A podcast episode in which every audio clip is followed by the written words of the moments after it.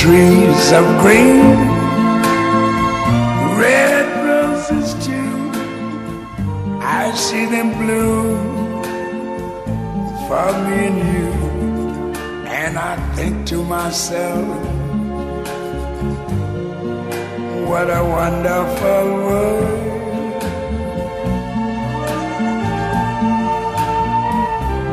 I see skies of blue clouds of white, the bright blessed day, the dark sacred night, and I think to myself, what a wonderful world.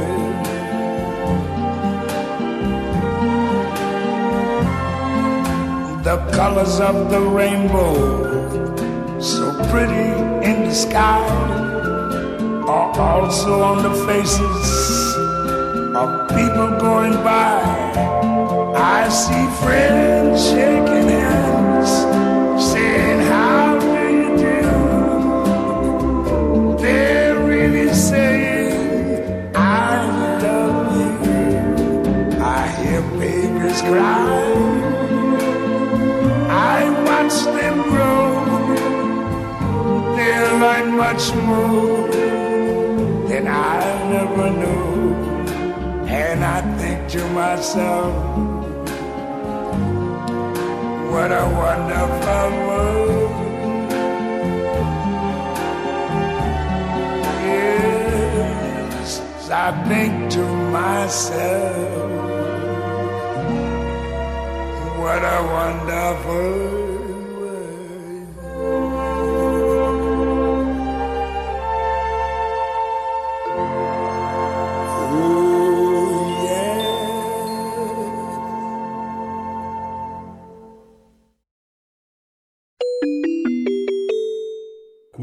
Parlamento. In collaborazione, come tutti i giorni, con il gruppo della Lega alla Camera, ecco la nostra rubrica di conversazione sull'attualità politico-parlamentare sui fatti del giorno. Quest'oggi con noi Andrea Giaccone, deputato piemontese della Lega e componente della Commissione Lavoro della Camera. Buongiorno e grazie Giaccone. Buongiorno, buongiorno agli ascoltatori. Allora, abbiamo un bel po' di cose di cui parlare. Intanto abbiamo messo in archivio, tra virgolette, la riforma Cartabia della giustizia, che è pur sempre un disegno di legge delega, quindi i contenuti esatti li conosceremo mano a mano che il governo eh, disporrà e scriverà i suoi decreti legislativi. No? Alcuni principi sì. li abbiamo capiti, mi verrebbe da dire, faccio una piccola provocazione, Giaccone, che sono d'accordo con Edmondo Brutti Liberati. Abbiamo appena citato in rassegna stampa il suo commento sul foglio di stamani, dove sostanzialmente dice abbiamo uh, alzato alti lai esagerati sulla questione della prescrizione, questa riforma non è niente male, si gioca tutto sulla sua applicazione, sul periodo transitorio.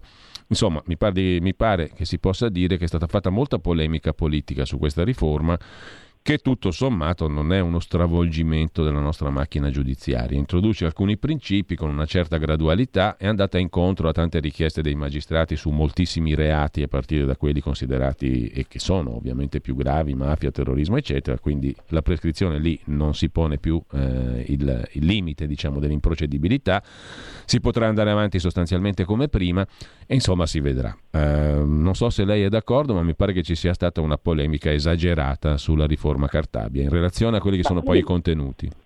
Ci sembra una riforma sostanzialmente equilibrata, cioè corregge alcune storture, come dire, dell'ala più giustizialista della eh, riforma Bonafede, sostanzialmente cancella quello che era l'ipotesi della possibilità del fine processo mai.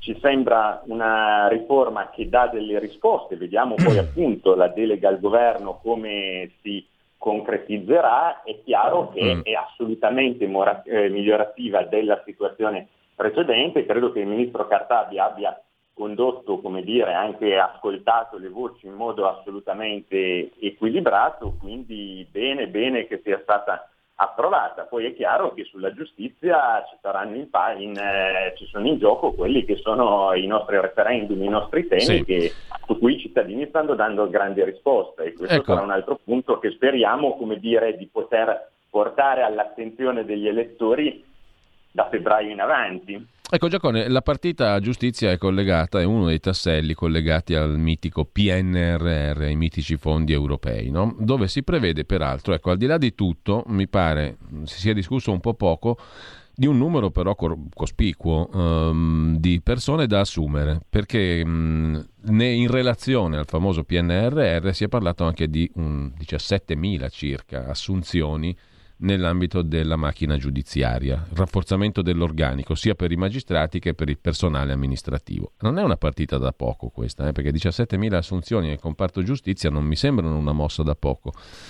No, non è una mossa da poco, devo dire che anche come dire, col Brunetta si, eh, invece dall'altro canto si eh, lavora su nuove assunzioni nella pubblica amministrazione, ma questo perché? perché Quindi abbiamo scoperto che c'è un Eldorado pubblico in Italia. Ma, ma no, non è che c'è un Eldorado pubblico, semplicemente probabilmente c'è un fenomeno. 30 anni fa avevamo un rapporto tra dipendenti pubblici e popolazione che era superiore alla media europea poi con i vari blocchi, vincoli di bilancio per gli enti locali e altre cose, sostanzialmente le assunzioni sono state molto poche, quindi siamo andati di fronte a un fenomeno che è stato di eh, invecchiamento della pubblica amministrazione e dove sostanzialmente le persone che andavano in pensione, che si ritiravano dal lavoro, come dire, non venivano sostituite assolutamente appieno. Quindi sicuramente la macchina della giustizia, la macchina della pubblica amministrazione necessitano di forze nuove, necessitano soprattutto di essere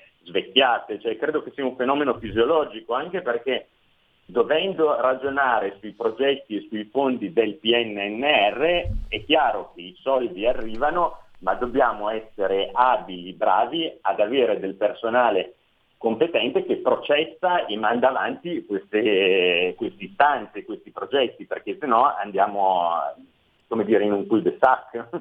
Ecco Giacone, parliamo di lavoro e anche della sua regione e del capoluogo Torino. Abbiamo appena letto stamani in rassegna stampa, proprio sul quotidiano torinese La Stampa, un articolo su quanto ha rimarcato anche il ministro dello sviluppo Giancarlo Giorgetti circa la possibilità di installare a Torino eh, il centro di produzione dei processori Intel eh, nella mitica Mirafiori. Nello stesso tempo c'è notizia in prima pagina sulla stampa che l'Alfa Romeo si volgerà all'elettrico. Allora le chiedo, eh, è possibile rilanciare il ruolo eh, della capitale eh, dell'auto italiana e del capoluogo del Piemonte, Torino?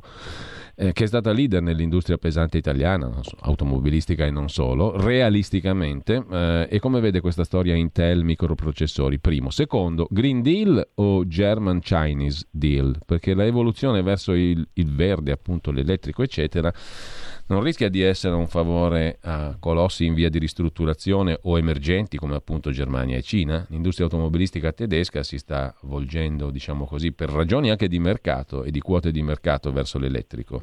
Noi, eh, per noi è un affare o no?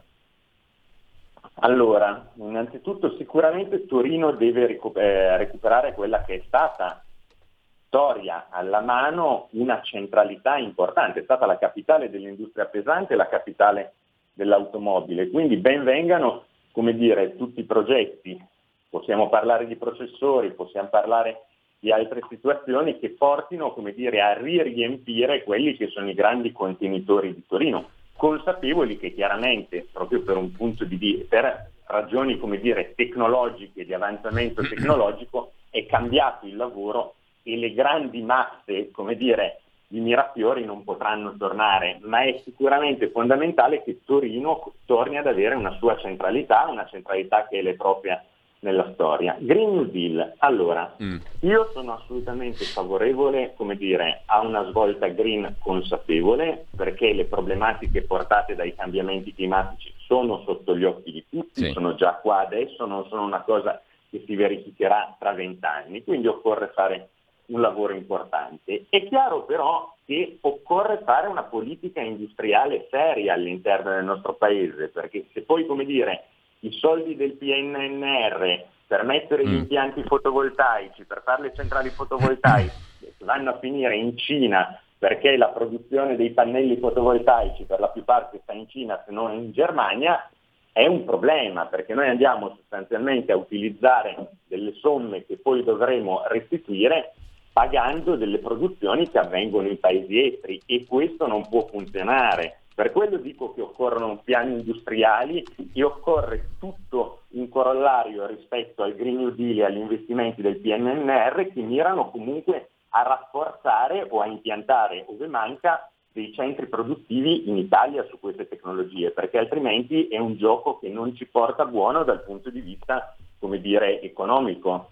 Ecco, a proposito di recovery, proprio sempre sulla stampa di Torino di oggi c'è una pagina dedicata all'assegno del recovery. Eh, L'Unione Europea versa i primi fondi a Belgio, Lussemburgo, Portogallo, Roma è in agenda l'Italia per il 9 di agosto. Anticipo del 13% su 190 miliardi, sono circa 25 miliardi che verranno distribuiti tra incentivi alle imprese, transizione 4.0, messa in sicurezza del territorio, l'alta velocità Brescia-Verona-Padova, il terzo valico ferroviario, gli asili nido, le terapie intensive da potenziare.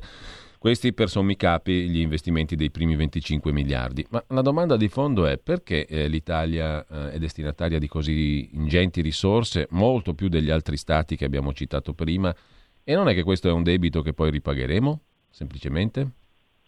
Guarda, è chiaro che eh, i due terzi di questi fondi che arriveranno sul PNNR sono chiaramente somme eh, che vengono erogate a prestito e dovremo ripagare. Diciamo che le condizioni sono oggettivamente molto buone perché i tempi per il ritorno sono assolutamente lunghi.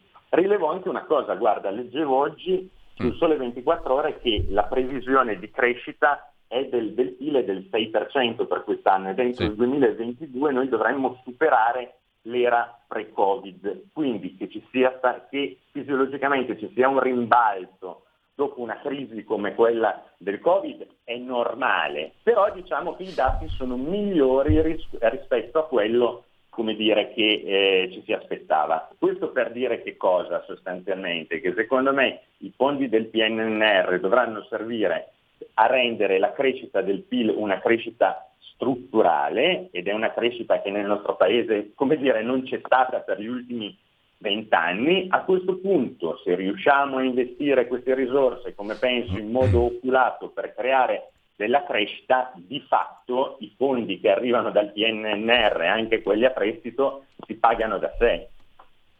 Ultima... La sfida è quella, la sfida è quella di andare però a creare una crescita costante, cioè non ci dobbiamo limitare a vedere la prospettiva di un rimbalzo nel prossimo anno o nei prossimi due o tre anni. L'ultima questione, Giacone, poi prima di salutarci, è naturalmente l'altra questione del giorno, ovvero la portata del cosiddetto Green Pass che entra in mm. vigore il 6 di agosto. No? Anche questa impatta più o meno decisamente. Oggi abbiamo citato l'articolo dell'amico Carlo Cambi su Panorama e sulla verità anche impatta sul mondo economico, sul mondo del lavoro. Eh, obbligatorio al ristorante ma non nelle mense, indispensabile al museo ma considerato inutile sui tram affollati, scrive per esempio la verità oggi in prima pagina. Insufficiente per accedere a Palazzo Chigi alle conferenze stampa di Draghi, ti chiedono anche il tampone, insomma un'autentica presa per i fondelli, dannosa. Meno libertà, più ipocrisia. In vigore un assurdo Green Pass. Le cito il titolo di prima pagina della verità per farla corta. La Lega ha presentato tanti emendamenti. Qualche emendamento. È, em- è emendabile?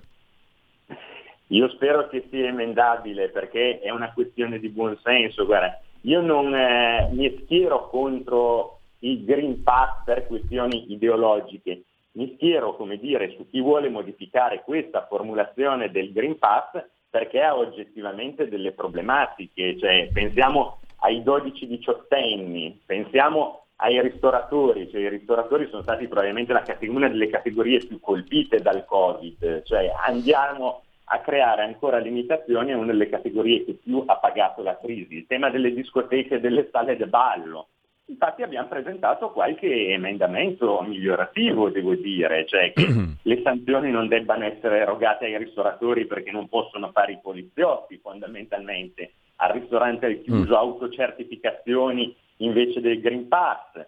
C'è un tema, come dire, eh, importante anche sul, sull'automatismo del, della proroga dello stato di emergenza. Noi diciamo sostanzialmente perché prorogare lo stato di emergenza in modo automatico fino al 31 dicembre. Vediamo come vanno i contagi, quindi c'è molta carne al fuoco da questo da questo ecco, punto il punto vista. è c'è spazio per questo tipo di miglioramenti o emendamenti? Ma io lo spero, ma perché mi dici, guarda, un tema per tutti, quello dei 12-18 anni, secondo me è un tema che è stato trattato in un modo sbagliato, perché Green Pass entra in vigore il 6 agosto, ok? Sì. Se eh, la settimana scorsa un dodicenne voleva andare a fare il vaccino, prima che abbia il Green Pass arriviamo a fine agosto, inizio settembre. Cosa vuol dire? Che questo crea assolutamente qualche problemino forse a genitori e alla famiglia che si era pianificata la vacanza. Quindi secondo me, ad esempio, questa formulazione è stata una formulazione che non funziona perché è difficilmente applicabile anche con la volontà di applicarla. Allora, vedremo, poi mh, domani sapremo tutto nel dettaglio. Intanto io ringrazio, ringrazio, Andrea Giaccone, che è stato con noi, deputato piemontese della Lega, componente della Commissione Lavoro della Camera, lo ricordo. Buona giornata e a, a presto, grazie davvero. Grazie a voi, è sempre un piacere. Buona giornata. Qui Parlamento. E approfittiamo dell'andamento più tranquillo, diciamo così, del um, nostro agosto per tornare su alcuni brani, eh, alcuni articoli interessanti di oggi eh, e mm, poi dopo ascoltiamo anche un altro celeberrimo brano del nostro eroe musicale di oggi. Eroe, un, più che eroe, è nato oggi, il 4 di agosto, il nostro calendario ci conduce verso Louis Armstrong che è nato il 4 di agosto del 1901 nella mitica New Orleans. Eh, e da cosa nascono e perché le nuove guerre cibernetiche? Vi segnalo un interessante articolo, pagina 3 di Avvenire, firmato da Francesco Palmas. Non solo hacker o pirati, dietro le offensive contro infrastrutture e apparati statali c'è anche il ruolo di paesi come la Cina e la Russia. Gli attacchi via internet indicano che i conflitti si disputano sempre di più anche in rete. È sempre più dirompente l'offensiva cibernetica sferrata da Russia e Cina contro sistemi informativi occidentali. Corre lungo le autostrade immateriali, si serve di un mix di tecniche raffinate e di inganni e sorprese. La strategia è poco onerosa. Offre a Russia e Cina un enorme potere di ricatto pienamente integrato nelle dottrine di politica estera e di difesa dei due paesi, cioè uno strumento di guerra geopolitica. L'esplosivo impiegato è apparentemente intangibile, costruito da bit digitali, però congegnati per ripercuotersi su persone e cose. Quando si paralizzano per giorni sistemi informatici di uno dei principali oleodotti statunitensi, si mettono in ginocchio logistica e trasporti e si compromette l'esistenza di migliaia di persone. Quando si sequestrano memorie di un server che ospita cartelle cliniche dei pazienti di un ospedale francese, se ne altera l'attività. I malcapitati costretti a pagare riscatti per decrittare i codici che bloccavano le funzionalità dei computer. Insomma, sottolinea Francesco Palma su avvenire è una questione, uno strumento, questo è un tipo di guerra geopolitica dove sono, sono, implicati non solo hacker o pirati così anonimi, ma anche paesi, potenze come la Cina e la Russia. Su Libero, vi dicevo su questo tema, c'è la chiacchierata con Umberto Rappetto che cercheremo di portare di nuovo qui anche a RPL. L'avevo detto, uh, può ben dirlo il generale Umberto Rappetto, uno dei massimi esperti di cyber security. Sono stato costretto a congedarmi eh, del 2012 perché colpevole di avere scoperto il più imponente danno erariale recato al nostro paese, ricorda il generale Rappetto, perché noi lo abbiamo sentito a suo tempo anche perché appunto era lo scandalo delle slot machine il più imponente danno erariale recato all'Italia. Sono i famosi 98 miliardi, sembrava una cifra incredibile, erano invece il frutto dei conti fatti dall'unità di indagine coordinata, guidata proprio da lui, dal generale Rapetto, lo ricorderete, ne abbiamo parlato a lungo di quella vicenda che è finita non in cavalleria, in dieci cavallerie diverse, di più che in cavalleria, è finita sepolta completamente. Lo scandalo delle slot machine mi ha reso celebre per la mia rigidità eccessiva, racconta a libero Umberto Rapetto. Stamani Parlo di rischio informatico da troppo tempo, raramente qualcuno mi ha dato ascolto. Nel 90 ho pubblicato il libro Il tuo computer è nel mirino, nel 2001 Le nuove guerre. Certe cose le predico e le predico inutilmente da anni. Chiunque sia dotato di buon senso comprende l'appetibilità dei sistemi informatici dell'universo sanitario su cui sono già puntati i riflettori. Il crescere esponenziale delle aggressioni digitali avrebbe dovuto indirizzare l'adozione di misure di sicurezza sicurezza proporzionali alla caratura delle minacce, la cui dimensione è sotto gli occhi di tutti. È equiparabile a un vero e proprio attentato quel che è successo nel Lazio, ma a quanto pare il bersaglio non era presidiato. I terroristi non hanno dovuto immolarsi. Perché questa facilità di hackeraggio di portali istituzionali? L'agilità degli hacker, risponde il generale Rappetto, può essere bloccata eh, se ci si concentrasse per predisporre cautele che, amio, che abbiano il più ampio spettro di copertura, la maggior difficoltà a essere dribblate. I criminali sanno condividere i segreti per accedere indebitamente ai sistemi. Siamo indifesi e lo dimostrano i fatti, non gli addetti ai lavori. Ci si preoccupa di dar vita all'Agenzia Nazionale per la Cybersicurezza e il maggiore interesse rischia di essere quello delle retribuzioni equiparate agli stipendi della Banca d'Italia per i nuovi vertici dell'agenzia. Si sogna di arruolare 300 super specialisti e non si tiene conto che semplicemente non ci sono. Se ci fossero difficilmente si adeguerebbero a un ruolo da mediano in una squadra fatta di prime donne. Quanto al cyberspionaggio di Cina e Russia, è davvero così pericoloso? Cina e Russia si prospettano come potenze più interessate a una destabilizzazione dello scenario, a loro si affiancano però Corea del Nord e Iran, che hanno una preoccupante operatività. Quali possono essere gli obiettivi in Italia? Difficile prevederlo, dice il generale Rappetto. La fragilità dei sistemi della pubblica amministrazione è nota. Lo stesso ministro Colao ha parlato del 95% di server privi di sicurezza. Ci si trova dinanzi a una potenziale roulette russa. Ci si deve concentrare per trovare rimedi ambulatoriali e poi procedere alla revisione strutturale dell'architettura tecnologica. Se Draghi volesse riattivare il gruppo antifrodi tecnologiche, che era il gruppo che guidò il generale Rapetto e che fece l'indagine sulle slot machine e i 98 miliardi evasi sostanzialmente, non solo evasi, penali e via dicendo. Le sue teste di cuoio telematiche, lei ci starebbe? Domanda pleonastica, risponde Rappetto. Non mi cerca fortunatamente nessuno. Il mio GAT, il gruppo antifrodi tecnologiche, Guardia di Finanza, da lui diretto, rimane una leggenda. I miei ragazzi dei piccoli eroi erano altri tempi in cui si poteva ancora sognare, ricorda.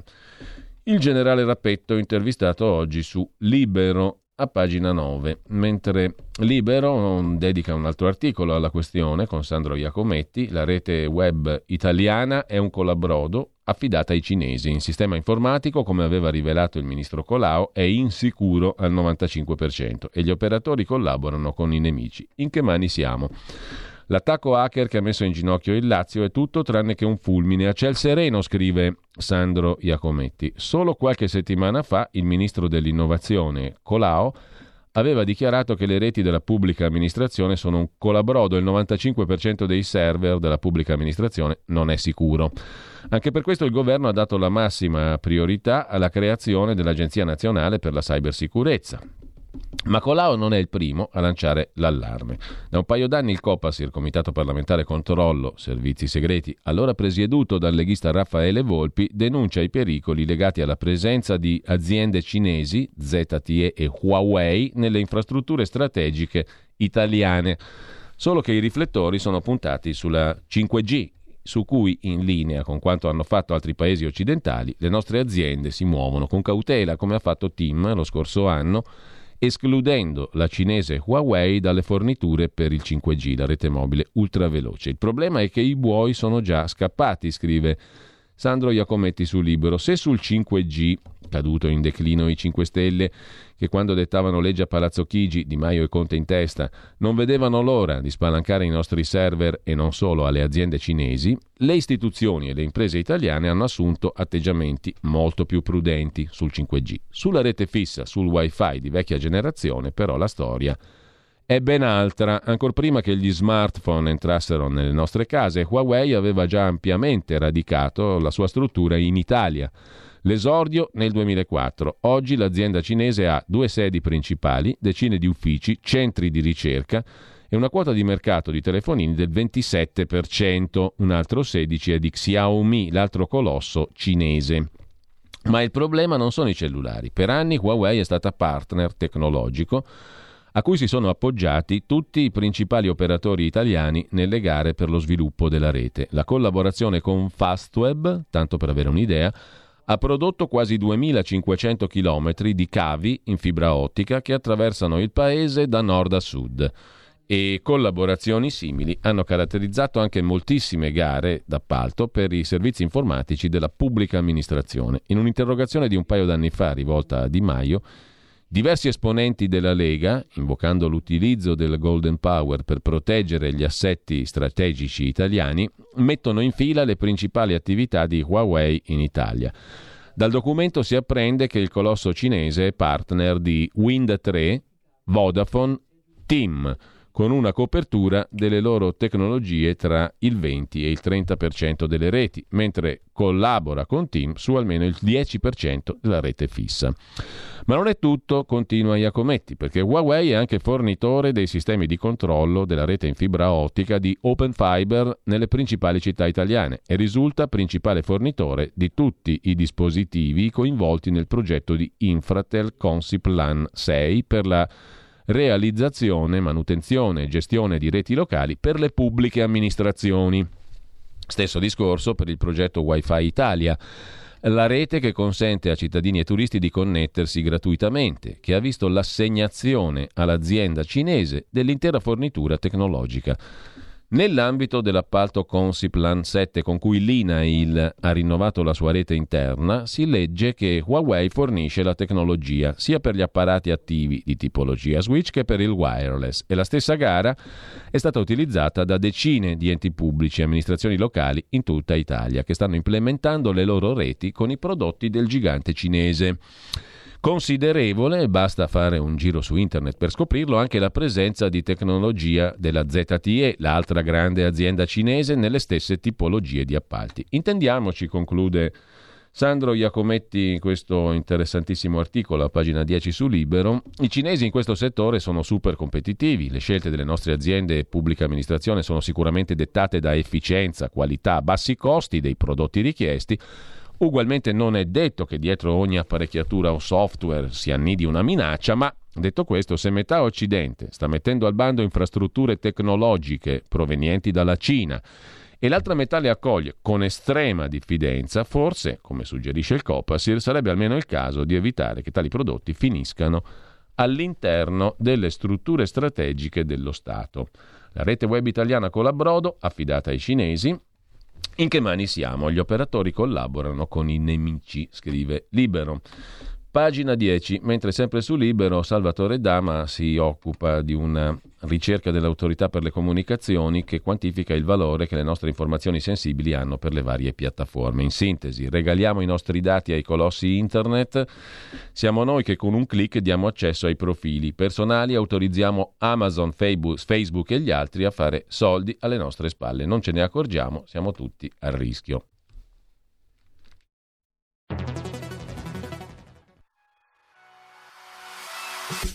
Chi sbaglia paga. Ci metto la firma. Referendum giustizia. 1. Riforma del CSM. Stop allo strapotere delle correnti. 2. Responsabilità diretta dei magistrati. Più tutele per i cittadini. Chi sbaglia paga. 3. Equa valutazione dei magistrati. I magistrati non possono essere controllati solo da altri magistrati. 4. Separazione delle carriere dei magistrati. Stop alle porte girevoli per ruoli e funzioni. 5. Limiti agli abusi della custodia cautelare. Per una giustizia giusta è un equo processo per tutti. 6. Abolizione decreto Severino. Più tutele per sindaci e amministratori. Firma anche tu ai gazebo della Lega nelle piazze e in tutti i municipi d'Italia. Trovi tutte le informazioni sul sito legaonline.it. Chi sbaglia paga. Ci metto la firma. Referendum giustizia. Il futuro appartiene a chi fa squadra. Le radio italiane si uniscono per giocare la partita da protagoniste. Nasce l'app Radio Player Italia 140 stazioni in una sola rete. Scegli la tua preferita e ascolta il suono perfetto del digitale. Gratis, senza registrazione, senza interruzioni. Compatibile con tutti i device. Le notizie, la compagnia, la musica scelta da chi la ama, la conosce e la vive. Scarica Radio Player Italia. Il futuro batte con la radio nel cuore. Anche RPL è disponibile su Radio Player Italia.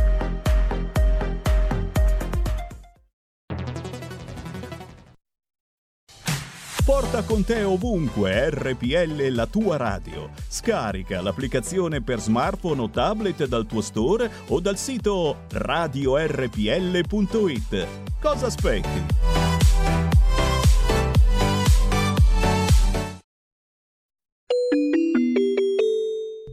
Qui referendum. E do il benvenuto e il buongiorno per la nostra rubrica quotidiana, qui referendum a Maurizio Bucci, responsabile referendum per la provincia di Chieti, nel meraviglioso Abruzzo, nella meravigliosa regione degli Abruzzi, anzi al plurale, sindaco di Gamberale, Chieti e responsabile appunto dei sindaci della Lega in regione. Sì. Buongiorno Bucci, grazie per essere buongiorno, con noi. Buongiorno a voi e buongiorno a tutti, grazie. Senta, curiosità, io ho detto la splendida regione degli Abruzzi, mm, che è anche una meta turistica tradizionalmente di tanti altri cittadini italiani. Come sta andando la stagione tra Green Pass e affini? Bah, ehm, la stagione qua in Abruzzo sta andando abbastanza bene, abbiamo avuto questo grosso problema domenica degli incendi sulla costa, sulla nostra splendida costa che ci hanno creato diversi problemi, da Pescara alla costa dei mm. Trabocchi a scendere fin giù, grandissimi problemi perché poi alla fine è stato distrutto un vasto patrimonio boschivo e soprattutto ci sono state le evacuazioni come avete potuto apprendere da, dalle notizie e questo un po' ci ha penalizzato, però in questo momento i dati sono confortanti, ecco, siamo, siamo messi bene, però chiaro parliamo sempre in riferimento al Covid, dobbiamo vedere quanto duriamo in questo periodo, quanto dura la permanenza dei turisti. Mm. Eh, ho divagato rispetto al tema principale, che naturalmente è l'iniziativa di raccolta firme per i sei quesiti sì. referendari sulla sì. giustizia. Allora le chiedo banalmente come sta andando. Uh, la nostra raccolta firme sta andando benissimo, devo dire che su tutte e quattro le province stiamo andando molto bene, la gente risponde benissimo ai quesiti referendari, conoscono già la materia, molti cittadini nemmeno sollecitati si avvicinano al gazebo per firmare, poi è chiaro che abbiamo messo in piedi un sistema che ci consente di divulgare in maniera, in maniera dettagliata quelle che sono le ragioni che eh, ci hanno spinto diciamo, il, il, nostro segretario e, e, tutto il partito a promuovere questi referendum e quindi devo dire che la risposta è molto molto buona da parte dei cittadini. Ecco, molti arrivano vicino ai gazebo sapendo già di firmare, quindi con le idee abbastanza chiare e questo è un fatto importante sicuramente perché evidentemente il problema è, è, è sentito anche dalla, eh, dalla, gente comune, quindi non è soltanto una questione di una lotta che potrebbe essere tra virgolette politica o un capriccio, assolutamente no. E quindi stiamo andando rispetto ai target prefissati, li stiamo rispettando benissimo e quindi siamo contenti. Ecco. Bucci, eh, da sindaco e da responsabile dei sindaci, come dicevo prima, mi spiega chiaramente perché eh, è importante anche il sesto quesito, l'abolizione del decreto Severino e della decadenza di sindaci e amministratori locali condannati anche in primo grado dalla loro carica. Magari poi uno si ritrova a essere innocente a dover essere reintegrato. Mm. Perché è importante questo, questo punto, questo sesto quesito? Bah, eh, io direttamente diciamo, coinvolto come sindaco e diversi colleghi in questi ultimi periodi sono andati sulla ribalta nazionale perché poi alla fine un sindaco non può essere responsabile di tutto.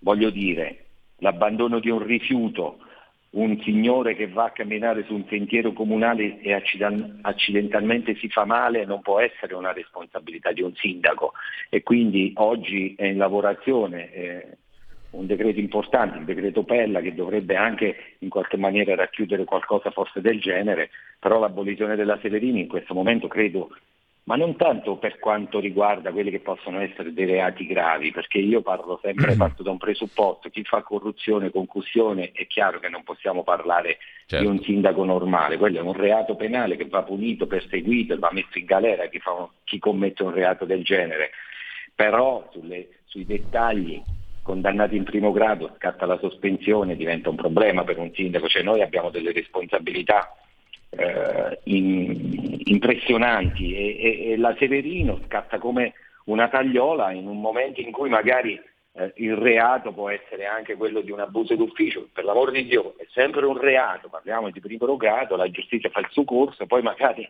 in secondo grado il fatto non sussiste, intanto il sindaco ha subito una penalizzazione, il paese che amministra la città subisce una penalizzazione perché i cattivi amministrativi, le sospensioni e tutto quello che ne consegue. Quindi di conseguenza credo che eh, vada assolutamente abolita la legge Severino, eh, innanzitutto così com'è, e poi magari ci si può tornare sopra per ragionare. Mm. Ma eh, c'è poco da dire, ribadisco, un sindaco che viene arrestato perché in flagranza di reato per corruzione e concussione, credo che non sia in discussione il fatto che debba dimettersi o debba decadere dalla carica e tutto il resto che non ci può stare. Oggi noi veniamo condannati, così come è successo no, negli ultimi periodi per la per l'Appendino, per la collega di sì. quell'altro paese, per qualche collega qua anche in Abruzzo, sono successe delle situazioni che potremmo definire marginali perché non coinvolto direttamente e nella fase amministrativa un sindaco non può essere condannato perché un cittadino scivola su un sasso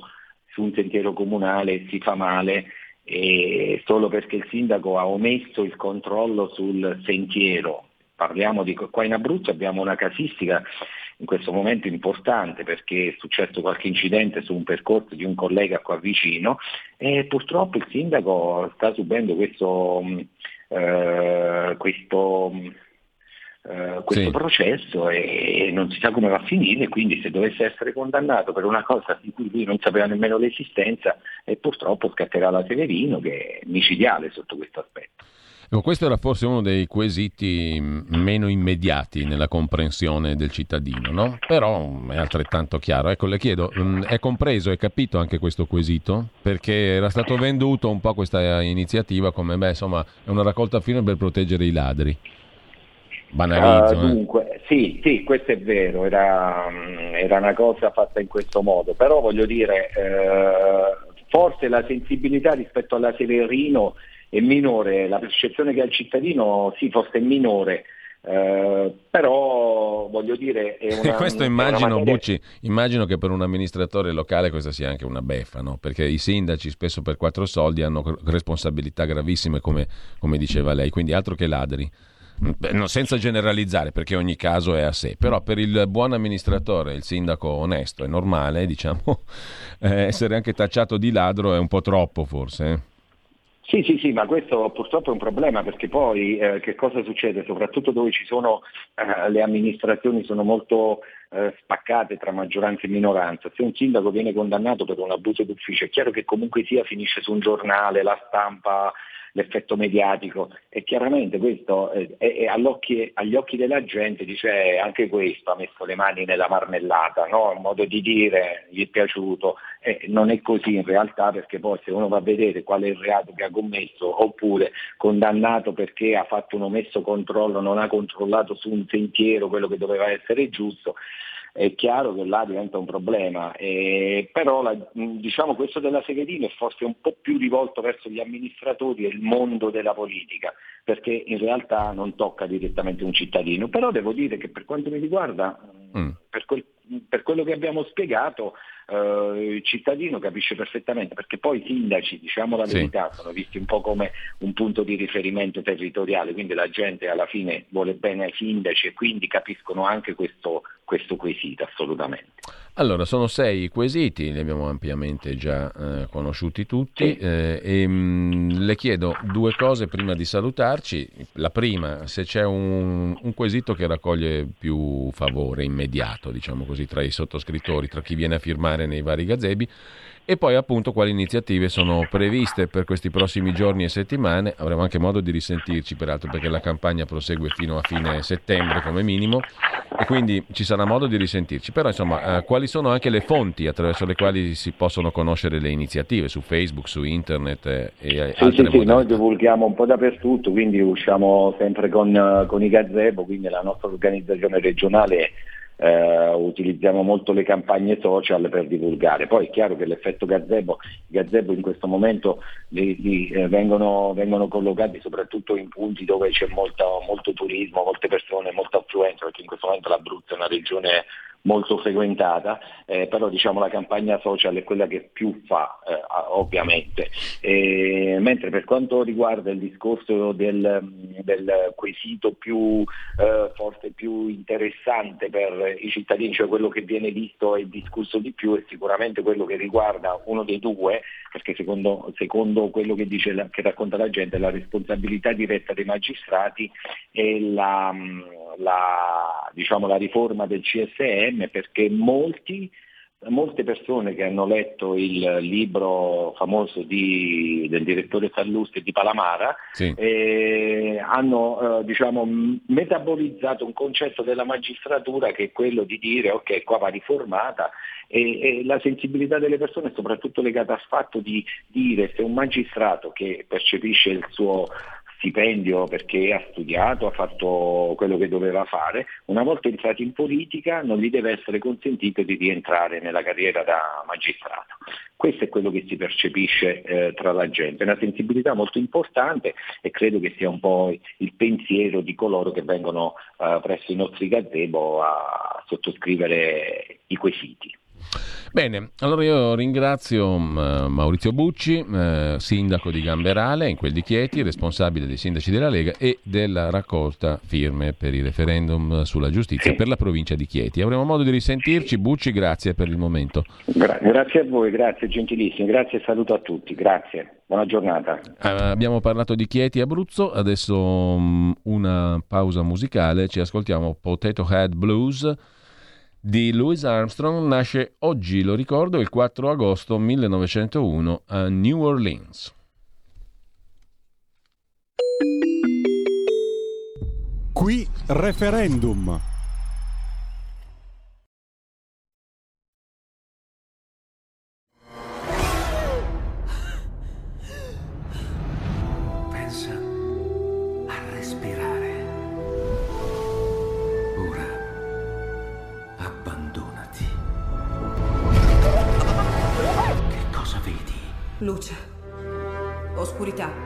L'equilibrio.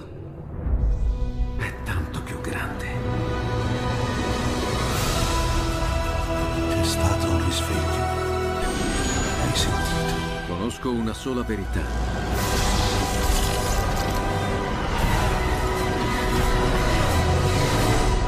Movie Time ti fa entrare nel vivo del cinema, ti fa sentire come se fossi tu il protagonista del grande schermo.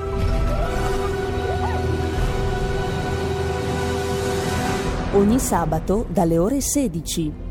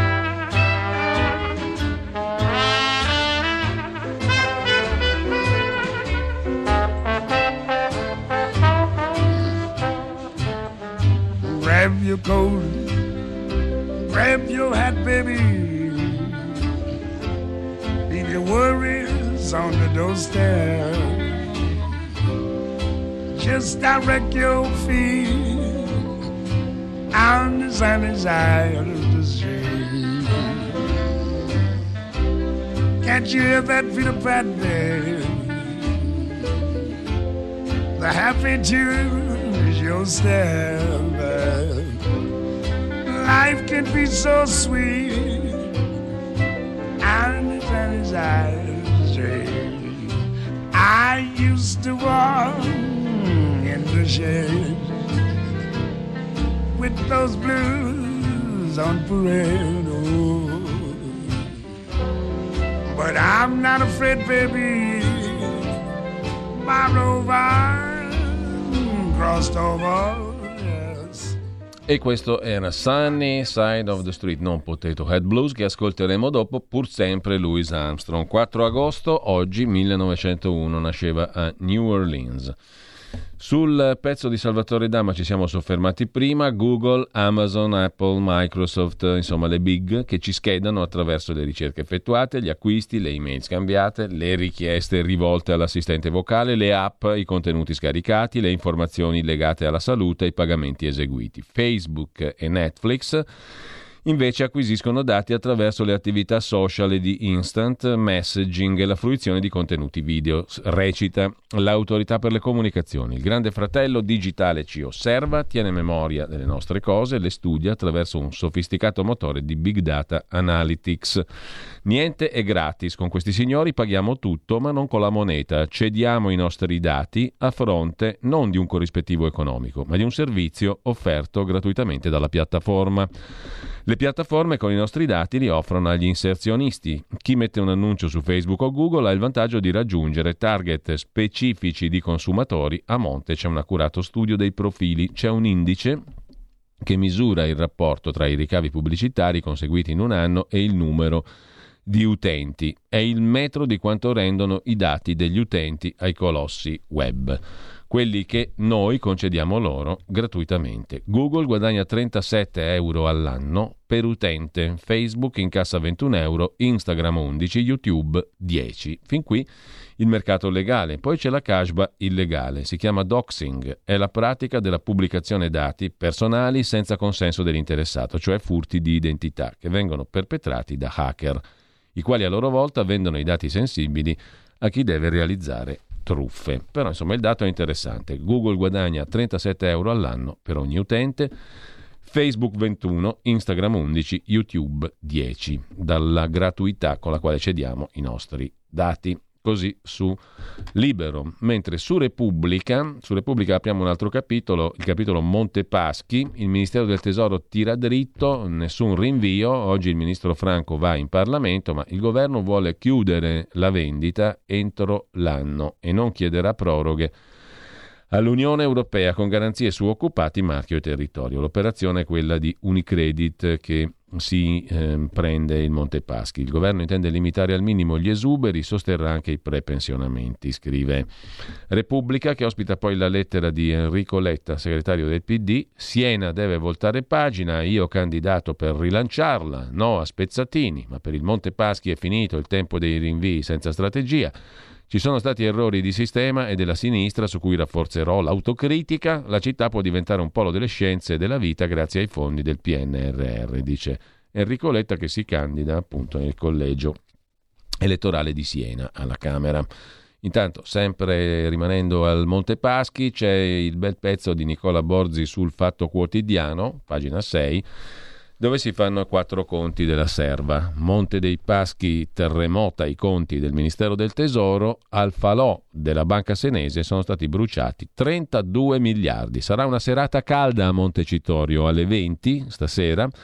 Il ministro dell'economia, Daniele Franco, parlerà del caso Monte Paschi Siena alle commissioni finanze di Camera e Senato nella sala del Mappamondo. La politica è in fibrillazione per le sorti della banca, sulle quali si è aperta la trattativa tra il Tesoro e la Unicredit di Andrea Orcel.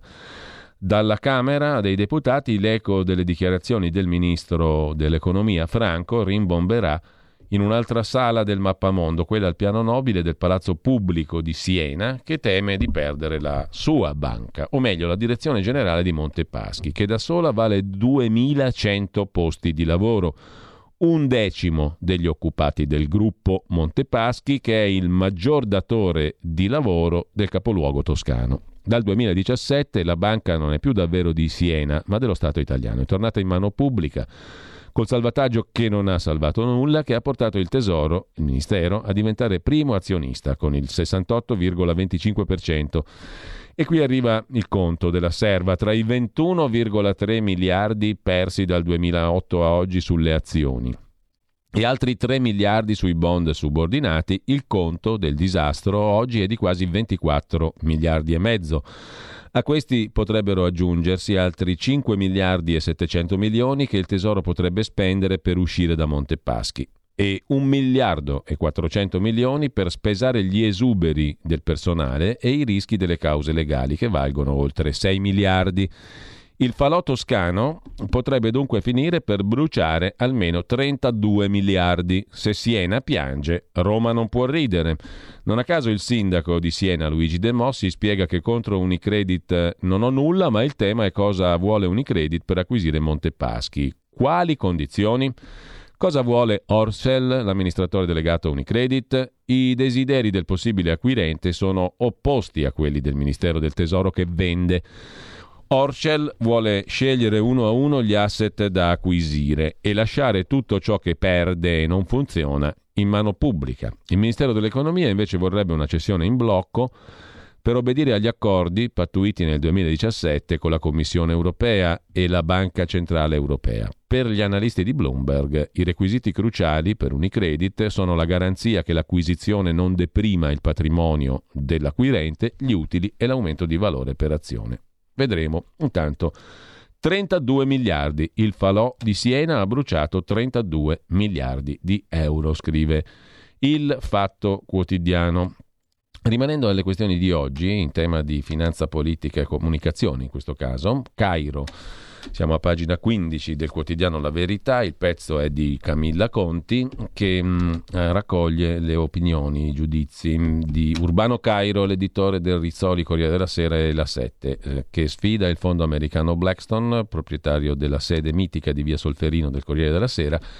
Non vendo, dice Cairo, semmai mi espando. Tengo il mio 60% in Rizzoli Corriere della Sera, punto ad acquisti nel digitale e poi Cairo avverte Banca Intesa San Paolo, i debiti scendono, dipendo meno dalle banche. La causa con gli americani, escludo di poterla perdere, dice quello che è anche il presidente del Torino Calcio, che sforna numeri per dimostrare che il suo gruppo è in salute. Abbiamo 100 milioni in più di ricavi rispetto all'anno scorso. Sicuro di battere i concorrenti americani del fondo Blackstone, l'imprenditore non ha accantonato neanche un euro prima della sentenza che sarà emessa dal giudice di New York, così sulla verità. Urbano Cairo. Vi rimangono da segnalare ancora due articoli sul Corriere della Sera in pagina degli esteri.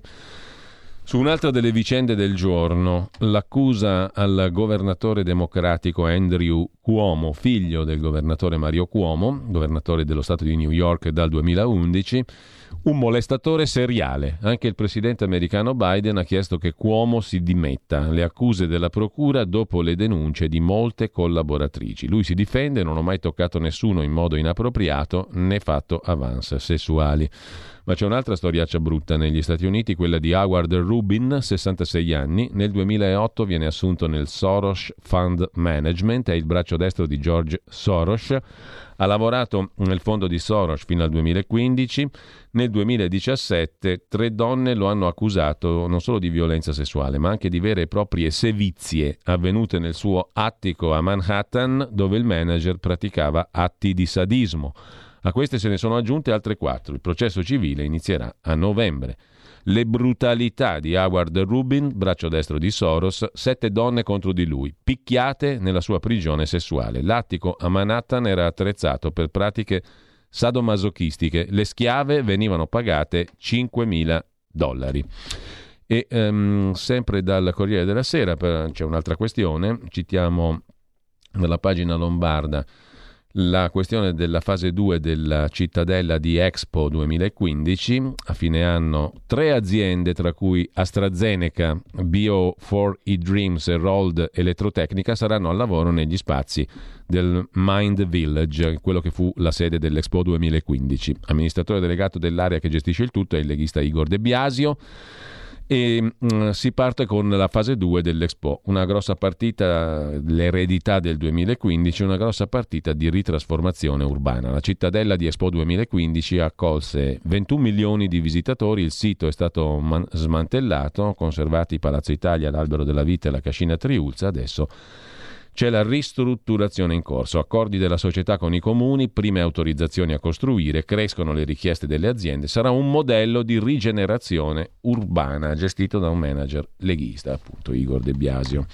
Con ciò ci salutiamo e um, vi segnalo anche, già che ci siamo rapidissimamente, la bella pagina 38 del Corriere della Sera dove Ida Bozzi e Pietrangelo Buttafuoco ricordano Antonio Pennacchi, l'ultimo fascio comunista morto a Latina. Vinse il premio Strega con Canale Mussolini. Il suo libro fu la voce del Novecento proletario, scrive Buttafuoco. Ha rievocato la fatica del popolo e la potenza della civiltà delle macchine. Adesso noi ci ascoltiamo il pezzo che doveva andare prima, Potato Head Blues di Louis Armstrong e poi, non so se ce la facciamo dopo le 10.30, ascoltiamo anche Dream a Little Dream of Me, il quarto pezzo di Louis Armstrong che nasce oggi nel 1901 mm, a New Orleans, Dream a Little Dream of Me con Ella Fitzgerald. Buon ascolto e anche buona prosecuzione di ascolto con Antonino Danna e il suo e suo, uh, la sua capitaneria di porto oggi si ospita uno scrittore, Federico Iarlori, imparerete a conoscerlo tra pochi minuti.